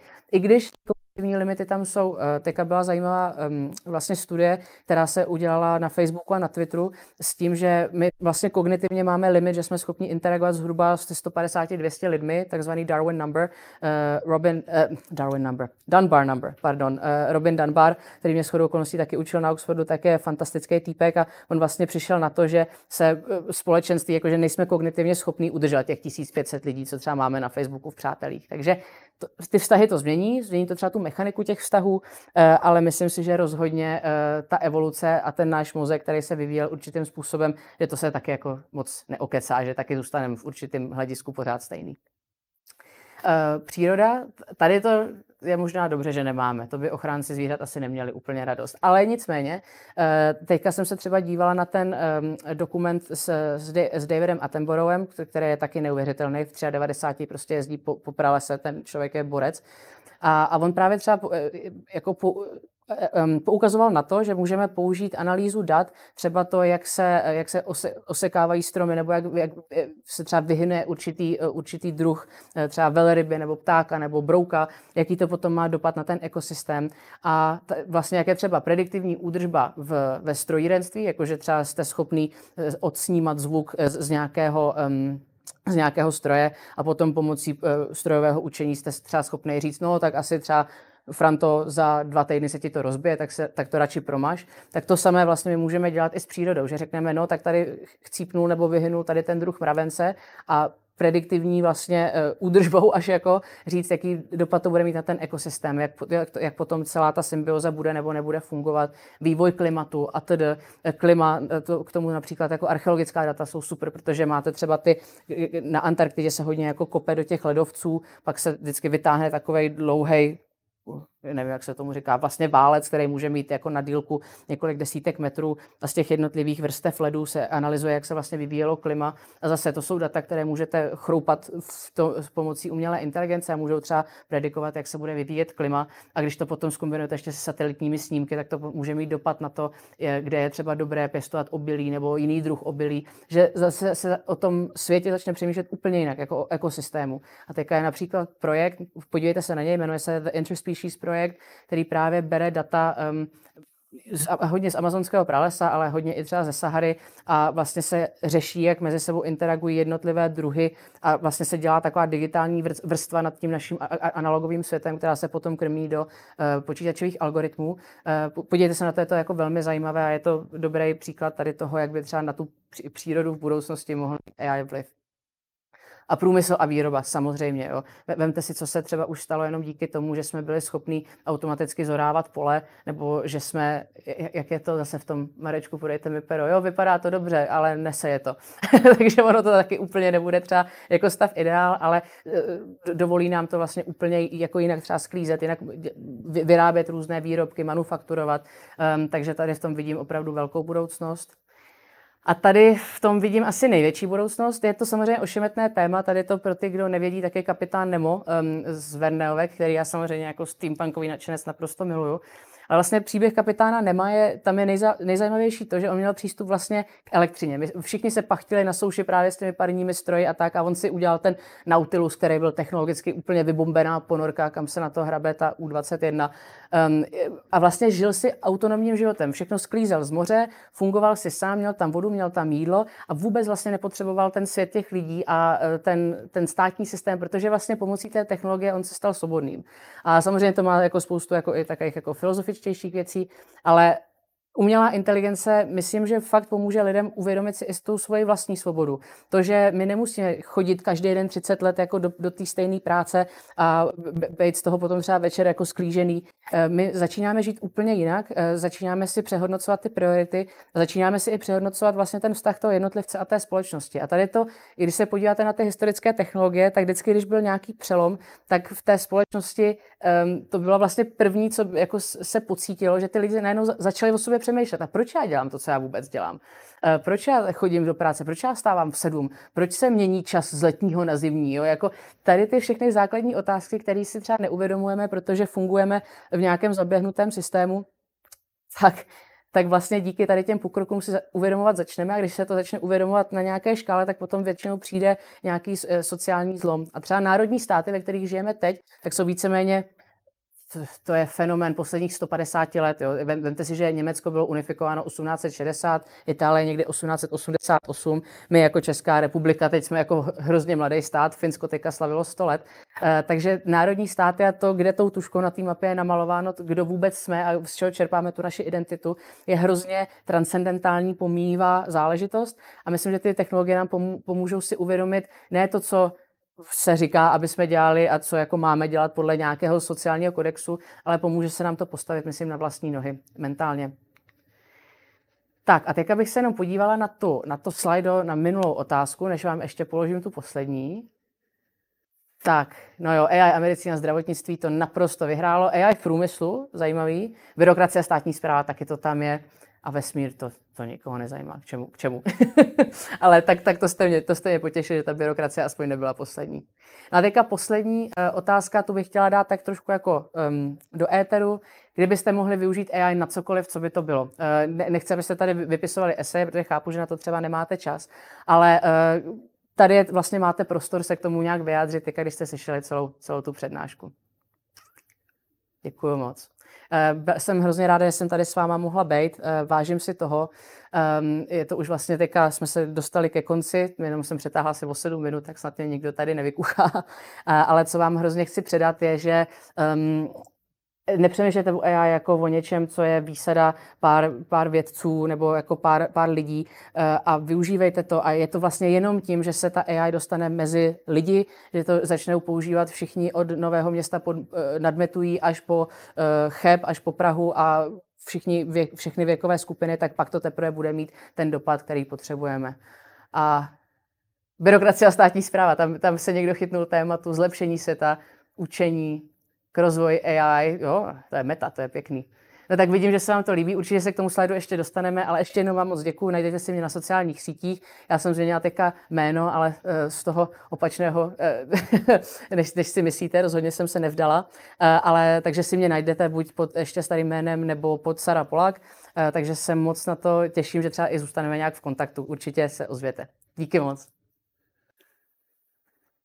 Tak, já k tobě. Tak pojď ke mně. uh, Já ti moc děkuju. Normálně by tady byl obrovský aplaus. My bychom ho jako kdyby měli udělat, protože a to, že hlasuje 200 lidí, tak znamená, že se na nás asi někdo dívá, což je jako dobrá zpráva. Well. Takže, takže to, to je fajn. A těch dotazů je strašně moc. Mm-hmm. A ten první je za mě takový jako, že, že musel zaznít. Mm-hmm. A social dilemma.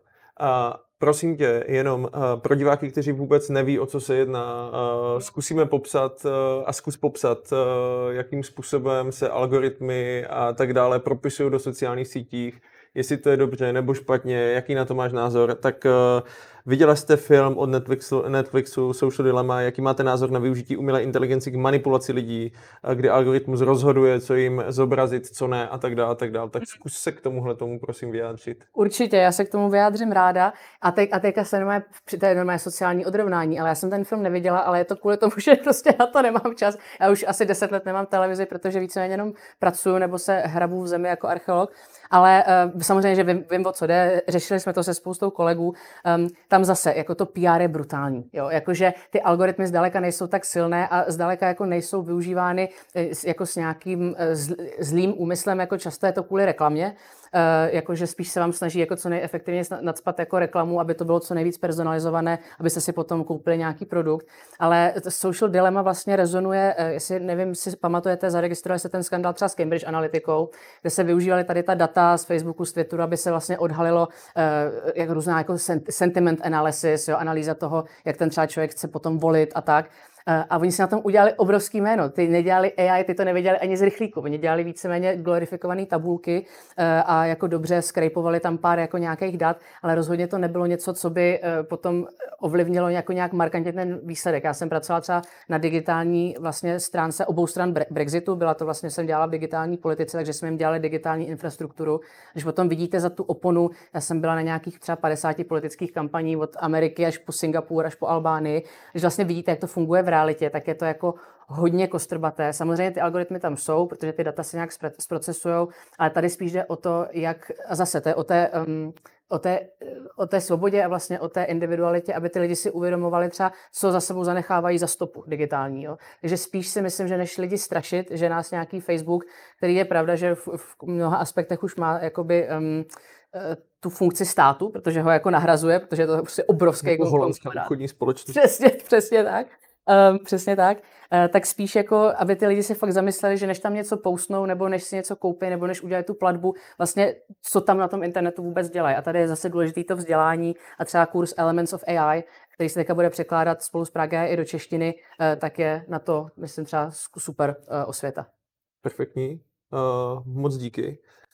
Já tady mám dotaz, eh, jestli podle tebe existuje něco jako hranice dobra a zla, ale pro inovace. Jo? Jakože, a, a jak by se to eventuálně jako mělo posuzovat, co je dobré a co je špatné. Jo? Hmm. Bavili jsme se o střelném prachu a, a vůbec jako všechny ty věci, Taky vím, že je to kolikrát tažené vlastně jako armádními nějakými mm. jako kdyby dotacemi a tak dále, že, že ten progres většinou v té krizi jako je, je větší než, než v době míru. Tak jak, jak se na tady tohle díváš? Právě z toho historického kontextu mě to zajímá.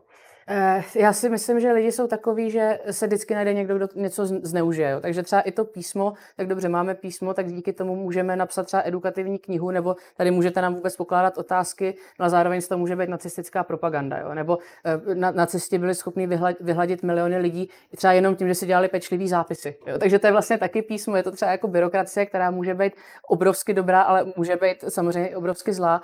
Eh, já jsem spíš jako takový kovboj tady v tom, že já chci, aby ty inovace se děly, protože když se jako začne uměle eh, jako omezovat, to a nejhorší je, když začnou stát ty definice dobré a co je zlé. Mm. Protože i jako koncept dobrá a zla tak pochází z, z božské komedie, že jo, eh, Dante Alighieri, který o tom psal um, už někdy ve 13. století. Je to hodně i ovlivněné třeba aristotelskou logikou a aristotelským pohledem vlastně na objektivní moralitu a tak, ale to je objektivní moralita, takže si to řekneme tady v Evropě a v Americe a potom přijdete k nějakému kmenu do subsaharské Afriky a ty vůbec to tak nemají, protože to mají hozený úplně jinak. A, um, takže nesnažit se dobro a zlo e, e, teďka jako nějak řešit na nějaké státní úrovni a federální úrovni, to mě úplně děsí, ale spíš zase vzdělávat ty lidi, aby si ten obrázek mohli udělat sami a rozhodně jsem spíš na té straně, čím méně regulací, tím líp. Mm-hmm. Eh, s tím souvisí s těma regulacema a vůbec s tím, co je dobré a zlé. Eh, co se týče Facebook hate speech detection algoritmu, mm. není strach z AI opravněný tím, že právě programování je ideologické. To znamená, že my naprogramujeme, co je vlastně ten hate speech a, mm. a, co, a co není. Tak myslím, že to je asi ono, o čem mluvíš, ne? Přesně tak. Já jsem třeba, já se s váma podělím, já normálně mám na Facebooku warning, protože jsem sdílela během covidu, tak jsem sdílela hodně mýmů a samozřejmě hodně mýmů je třeba jako z druhé světové války, jo, jako že třeba jako chacha, je to vtipný.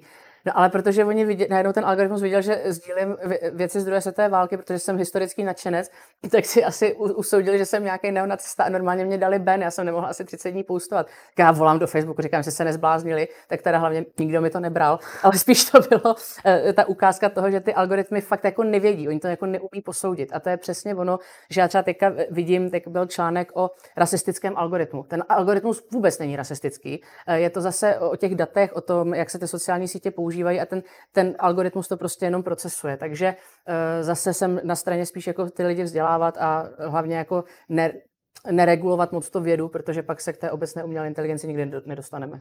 Uh, já ještě než se dostanu k otázkám na vzdělávání, že udělám takový klaster, tak je tady vlastně uh, tak je to hodně, je to hodně vyhá... Už k velké mystifikaci pomáhá tato přednáška. Buzzword AI místo vysvětlení fundamentu a vysvětlení rozdílu AI a machine learningu.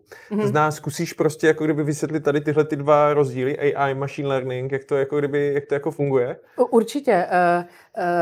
Uh, dě, děkuji za otázku. Je to, otázka je dobrá. Samozřejmě, když člověk dělá přednášku pro velkou demografii lidí, ano. tak to musí že jo, nějak jako přechroupat. Uh, ale otázka je určitě na místě. Já bych třeba osobně AI vůbec nepoužívala jako výraz. A teďka jsme se o tom bavili uh, s, s, s Pavlem Kordíkem z okolností, které, který je z FITu, z ČVUT, kterého taky ten název frustruje, protože je sám o sobě hrozně zavádějící. Machine learning je vlastně, když máte informatiku, tak pod tím je subset jako umělá inteligence a pod umělou inteligencí také subset třeba toho machine learningu, který je jako hlavní jako kontrast třeba tomu uh, symbolickému AI, které je více jako na bázi třeba matematiky a matematického modelování.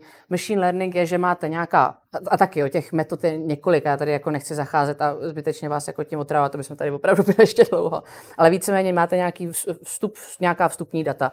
Potom tady uprostřed, kde jsou třeba ty neuronové sítě, tady je ten jako učící mechanismus, kde vy buď řeknete, co chcete za výstup, anebo naopak máte ten výstup a snažíte se jakoby reverse engineering, co vlastně má být ten vstup. A snažíte se pochopit mezi tady tím A a B, co se vlastně děje uprostřed. A tím, že pochopíte, co se děje uprostřed, tak se ten algoritmus pomalu učí. On vám třeba řekne, eh, ukázat, ukážete mu 100 obrázků koček a jeden obrázek psa a on vám řekne, že ten pes bude třeba se 40% pravděpodobností kočka, vy mu řeknete, ne, zlej algoritmus, tak to není, je to pes. No a on tady to, když udělá dostatečně krát, tak se vlastně učí a vlastně ten machine learning, ten stroj se učí s tím, že vlastně vidí ty data a má od vás ty vstupy unsupervised learning jako od vás ty vstupy třeba tolik nemá, více jako jede svoji lineu, ale více vy, vy ho furt učíte jako to dítě, ano Pepíčku, tohle jedna plus jedna, ano rovná se dva a ne tři. Možná by si mohla zkusit, já vím, že ty jsi dělala s Neuron Soundsware, uh, že jenom, jenom je třeba ukázku té aplikace, jakým způsobem se tohle využívá v momentě, kdy prostě si poslechnu nějaký jako kdyby stroj mm-hmm. a mhm. on vydává nějaký zvuk, tak na základě Určitě. toho zvuku vlastně jako kdyby tady tahle ta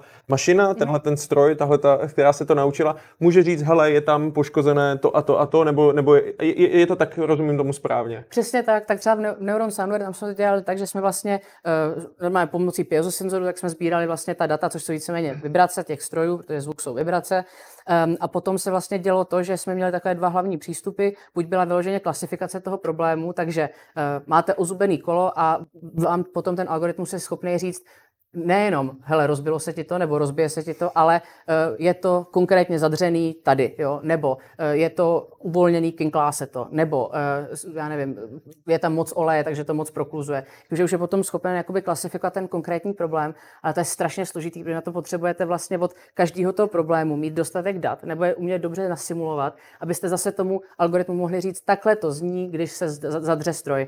A tady ty data pozbírat vůbec není jednoduchý, protože třeba takový heliový kompresor, ten se rozbije jednou za za pět let, takže mít ty poruchy jako je hrozně těžký a proto jsme spíš dělali to, že jsme nahrávali jakoby nějakou nominální hodnotu toho, jak ten stroj normálně běží a potom to je takový ta, a ta odchylka, přesně tak, jo, ta odchylka pomocí spektrogramu se vlastně na to dívali a potom, když to přeskočilo jako určitý threshold nahoru nebo dolů, že to bylo, ty vibrace se jako nějak markantně změnily, tak pak jsme třeba poslali alert, jo, takže tady to je krásný vlastně příklad toho strojového učení v praxi. Tak máme dotaz od Jaroslava a to je tvoje zamilované téma a to je vlastně, jakým způsobem jsme schopni tu multidisciplinaritu dostat do školství. A on se tady ptá Jaroslav speciálně na univerzity. A já myslím ale, že bychom měli začít už malinko dřív, ale jak to teda zavést vlastně do té praxe? Eh, já myslím, že hlavně je vůbec probourat třeba ty bariéry mezi fakultami a jednotlivými univerzitami. Eh, a potom je to je jako jedna věc, je taková ta administrativní, strukturální, a ta druhá je potom samozřejmě obsah kurikula jako takového. Třeba z Prague tak jsme teďka udělali Prague AI Minor, už máme dokonce první absolventy, kde vlastně napříč matfizem, eh, felem a fitem, tak si můžou brát jednotlivé, um, jednotlivé obory z, z, z umělé inteligence a, a vlastně si to tak jako namíchat a jako vzdělávat se v tom a jsou naopak v té multidisciplinaritě velmi, velmi podporováni.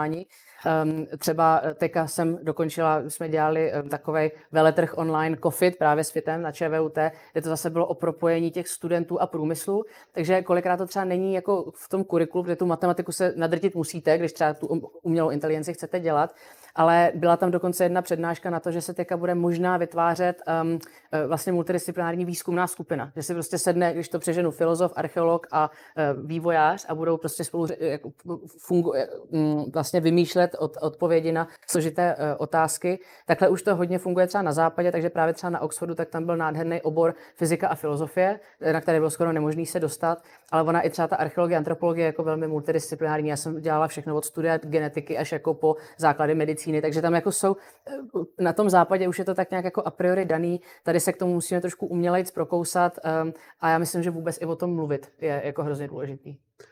Já se teďka trošku dostanu do té budoucnosti. Mm. Ty si položila divákům ten dotaz. Jak je to u tebe? Kde si myslíš, že se AI bude používat za 20 let a kde by si osobně přála, aby se nejvíce používalo nebo aby se používalo? Nebo machine learning, no. aby jsme byli... Jo, aby jsme byli... machine learning. Um, no, uh, to je, dobrá, to je dobrá otázka. Já opravdu bych jako hrozně ráda zefektizovala to, jak fungujeme eh, ve státě nebo v, tom, v té společnosti, protože vlastně té, neefektivity to, jak, ať už je to od distribuce grantů, nebo to, kolik času člověk musí strávit vyplňováním papíru, nebo i to, jako, že třeba čeká tři měsíce na vyřízení eh, daně z nemovitosti, ať, ať už je to, co je to, tak je to hrozně neefektivní a vlastně ten čas jsou teďka peníze, jo? protože já ho buď budu trávit se svojí rodinou, nebo eh, tím, že budu se svým tlustým psem prostě chodit po lese, eh, ale já chci mít vlastně tu svobodu, že nebudu muset řešit věci, o kterých vím, že toto strojové učení už vyřešit může. Eh, takže něco jako máme prostě třeba ten spam filter, tak by stačilo v mailu, by stačila jako nějaká malá změna, třeba jak to dělá Estonsko, že víceméně pokud neumřete, Eh, nebo se nerozvádíte, nebo se neberete, tak nemusíte jít prostě na, eh, na, na úřad a třeba mít nějaké rozhraní, kam já vyloženě třeba zadám jenom číslo svojí občanky a budu schopná si vyřešit naprosto všechno na jedné platformě, pak to zavřít a už se na to nikdy nemuset podívat, jak je to třeba s tou lítačkou udělaný, která je jako za mě skvělá, eh, tak to by se mně líbilo. No. A co říkáš na Neuralink? tak já myslím, že až se mě na sociálních sítích, tak... Možná zkusíme možná vysvětlit, že, jo, že, že nás dívá velká masa, tak jenom, jenom co, co, to je a potom... Co to je, dobře, tak nejdřív je, je to uh, samozřejmě od Elona Musk, tak Elon Musk je, Elon Musk, já, já ho osobně miluju, vím, že je to polarizující osobnost, ale tak budiš. A samozřejmě, tak si s ním píšeš. No tak já si s ním, pozor, lajkoval mi, odpověděl mi teďka zase na mým, takže jako to už je ruka v rukávě, ale, ale um, aspoň někoho to zajímá. No ale um, on má vlastně že několik firm, má Teslu, má um, SpaceX, má Boring Company, Solar City, OpenAI a, a, a má skoro okolností i Neuralink. A Neuralink je víceméně takový jako sada drátků, když to přeženu, která se prostě naimplantuje sem, eh, tady jakoby za, za ucho. A ta vize je taková, že třeba lidé s ochrnutím nebo uh, lidé, kte, kteří vlastně mají jako nějakou třeba motorickou poruchu, tak budou schopni jako díky tomu zase jako fungovat. Jo? Nebo jako, že to vlastně bude ten interface mezi tím lidským mozkem a tím počítačem. Takže i jako takový trošku krok do transhumanismu. Já myslím, že je to v hodně rané fázi, tak jak toho týpka mám ráda, tak jako je to teď víc právě hype než realita. Už to, že ukazovali na tom praseti, na té Gertrudě, že když jí zmáčknete čumák, tak se to ukáže v nějakém spektrogramu, že na to jako reaguje, takže to propojení s tím mozkem tam je, ale je to velmi bazální, velmi primitivní, ale jako ta idea vizionářská zatím se mi líbí. No. Uh, máš ráda sci-fi filmy? Mám, ale já mám nejradši Pána prstenů. Pán prstenů prostě to je, to je moje srdeční záležitost, takže jako sci-fi dobrý, ale když už je toho sci-fi jako moc, eh, tak potom už tomu jako člověk přestane věřit. Takže ten, ten pán prstenů je jaká ta super hranice mezi tím fantazy a ještě jako tou realitou. A, a propo, tady to je zajímavá trivia, to si nemůžu jako neto, že uh, Tolkien tak vlastně napsal asi pět tisíc let prostě historie, ale hrozně exaktní k tomu, vlastně k pánu prstenů. A jako mě jako archeologa to fascinuje, že on vymyslel nový jazyky, úplně nový svět, že to jako fakt nebyl amatér, že to je tak propracovaný, uh, tak pro to, to jako to, to mě dokáže rozvášnit. No. A ty, ty, ty mi pěkně nahráváš. Tady je to vlastně, když jsi zmínila ještě to, že se budou potírat hranice, nebudou, je to, bude to mm. vlastně bezvýznamná čára a tak dále. Jak myslíš, uh, jako z tvého pohledu, jak se bude chovat vlastně ta, jako ta civilizace, uh, co, co se z nás potom stane, jakože když, když ty čáry tam nebudou, no. jak to bude vlastně jako vypadat? Uh, tak jako to je samozřejmě těžký predikovat, ale myslím si, že se vrátíme třeba do stavu, jak kterém jsme byli před dvěma miliony let, že zase začneme žít v takových jako tlupách. Samozřejmě nebudeme už žít jako v jeskyních, eh, budeme žít jako třeba krásně jako ve svých jako luxury obývácích a AI za nás všechno udělá, bude to úplně nádherný. Ale vlastně jako my už nebudeme potřebovat ty větší struktury, které budou vlastně nahrazené jako nějakou automatizací a tak se vlastně vrátíme k tomu, co nám je komfortní. No. A já třeba vím, že jako um, já jsem třeba hrozná, jsem měla hrozně práce ani jako člověk nestíhá odpovídat kamarádům. Jo? A jakože fakt na to nemá tu mentální kapacitu, když je miluje a jsou to skvělí lidi a pak se tak jako za sebe stydí. Ale vlastně my nechceme být podle mě jako součástí nějaký obrovské společnosti. My tam jako jsme, protože v tom žijeme, protože musíme, ale jako jinak máme těch pár lidí, kteří nám jsou blízkí a kterých si vážíme. A já myslím, že naopak tak, jak teďka jsme, budeme hodně globalizovaný, takže ty vztahy nebudou třeba jako osobní, ale budou, budete mít třeba takový jako virtuální cloudový společenství. Já jsem se o tom bavila včera s Romanem Týcem z polis, um, že vlastně jako, jak máme teďka uh, tu společnost, takže se to akorát přenese do cloudu. Ale myslím si, že paradoxně ty skupinky se jako smrsknou. Že budou hodně jako diverzní, ale jako, že se smrsknou a budeme žít takovým jako zase tribálním způsobem. Saro, já mám, mám poslední dotaz na tebe. Uh, ty jsi asi technooptimista, tak jak tě, kdyby, tak jak tě nějakým způsobem znám. Uh, jenom dívá se na nás poměrně hodně lidí hmm. napříč spektrem a ty si vlastně, a bylo to i obtížné pro tebe, když jsme se bavili, jak tu přednášku vlastně, kam ji pozicovat, jak to vlastně udělat a tak dále, protože to není úplně jednoduché, když víš jako cílovou skupinu, že se na tebe dívají inženýři tady, tak je to celkem jiné, ale hmm. tohle to je opravdu jako široká veřejnost a vím, že ty tu popularizaci máš ráda. Tak co by si vzkázala vlastně lidem, eh, když máš teďka tu možnost z hlediska toho, jak by se třeba měli chovat, co by třeba měli dělat, nebo, nebo, nebo vůbec jenom nějakou message ohledně těch technologií do budoucna? Mm-hmm. Uh, tyjo, to je dobrá otázka, tady teď udělám blueprint pro to, jak má fungovat společnost. ne, ne, ne, si dělám legraci. Já myslím, že základ všeho je konstantně se vzdělávat. Mm-hmm. Já se třeba jako, já, já jsem jako uh, úplně jako geek do trivia, takže já třeba každý den sjíždím samozřejmě hodně mýmů, ale jako různý třeba jako co se stalo ve vědě za poslední týden. Já si jako nemůžu pomoct. Nebo třeba jsem takový ten sériový proklikávač Wikipedie, že si najdete třeba na Bílou horu a za 20 minut skončíte u vývoje třeba nukleárních zbraní a tak. Ale mít ten všeobecný přehled je, mi myslím, hrozně jako důležitý a je to toho člověka tak jako skulturní a jakože si taky uvědomí, že je vlastně jenom jako zrníčko, zrníčko a jakože, aby si třeba z toho života taky kolikrát tolik jako moc nedělal, ale zároveň, aby jako pochopil pochopil, jak je zasazený do toho ekosystému. A právě ty historické souvislosti a souvislosti, jak se čím více budete vzdělávat, tak tím víc ty souvislosti uvidíte. A potom druhá věc, aby se jako nebál člověk si stát jako za svým. Jo. Teďka uh, Michel Foucault tak napsal takovou tenkrát tezi filozofickou o tom, že máme jako vězení v vlastní hlavě. Člověk se bojí, přemýšlí o statusu na Facebooku 20 minut, aby ho někdo neodsoudil a začínáme žít v takové hrozný hysterii. A já si myslím, jako nebojte se být těma individuama, protože jsme se vyvíjeli 3 miliony let, kruci písek, tak jako asi za něco stojíme a stát si za svým vzdělávat se a kriticky přemýšlet o tom světě kolem nás. A ty technologie, to už je potom jenom dovětek. Já jsem technologický optimista, ale ne technologický centralista, že jako nejsou tím fokusem, tím fokusem je slušně se k sobě chovat, vzdělávat se a, a nebát se taky jako ten svět měnit a hlavně se propojovat a nepodřezávat si větev. Sara, ti moc krát děkuju. Já taky děkuji, že jste mě tu měli. Díky, díky. díky a nashledanou. Hezký den. Měj se krásně. Pokud si asi, je tak, pojď Tak, tohle to si vezmu. Jo. Děkuju. Tak, vy neutíkejte, uh, ještě chvilku s náma, ještě chvilku s náma buďte. Uh, já zkusím uh, teďka vás poprosím o zpětnou vazbu, uh, takže když bych poprosil režii, super. Uh, Zase vám na slajdu, zase vám na slajdu naskočí hvězdičky, uh, jednička je, stálo to za prd, pětka, bylo to jako kdyby hrozně cool. Uh, Určitě vám, to, určitě vám to naběhne i na Edu, pokud jste nás sledovali tam v tom okinku, vím že, vím, že to, vím, že to umíte, takže se můžeme možná kouknout, jak to vypadá, jestli nám tam někdo hlasuje nebo nehlasuje. D, d, d, počkáme chvilku. Tak nepočkáme, ale to nevadí. A už, už, už, už, už něco, tam, něco se tam rýsuje. takže to bylo nějaké to, nějaké, nějaké to, to, tak určitě se budeme těšit, zpětná vazba je důležitá pro posun, pro učení, takže si ji nenechávejte určitě pro sebe, moc díky. Uh, já bych chtěl připomenout, já bych chtěl připomenout, uh, ať uh, nezůstane jenom u inspirace, uh, tak možná tady tenhle ten obrázek. Uh, je to dálová pyramida učení. Uh, super věc je ta, když si samozřejmě přednášku poslechnete, ale z hlediska nějakého učení, učícího procesu a tak, to nemá zase moc velký vliv na to, co si odnesete do praxe nebo co vám v, tom, v té hlavě zůstane.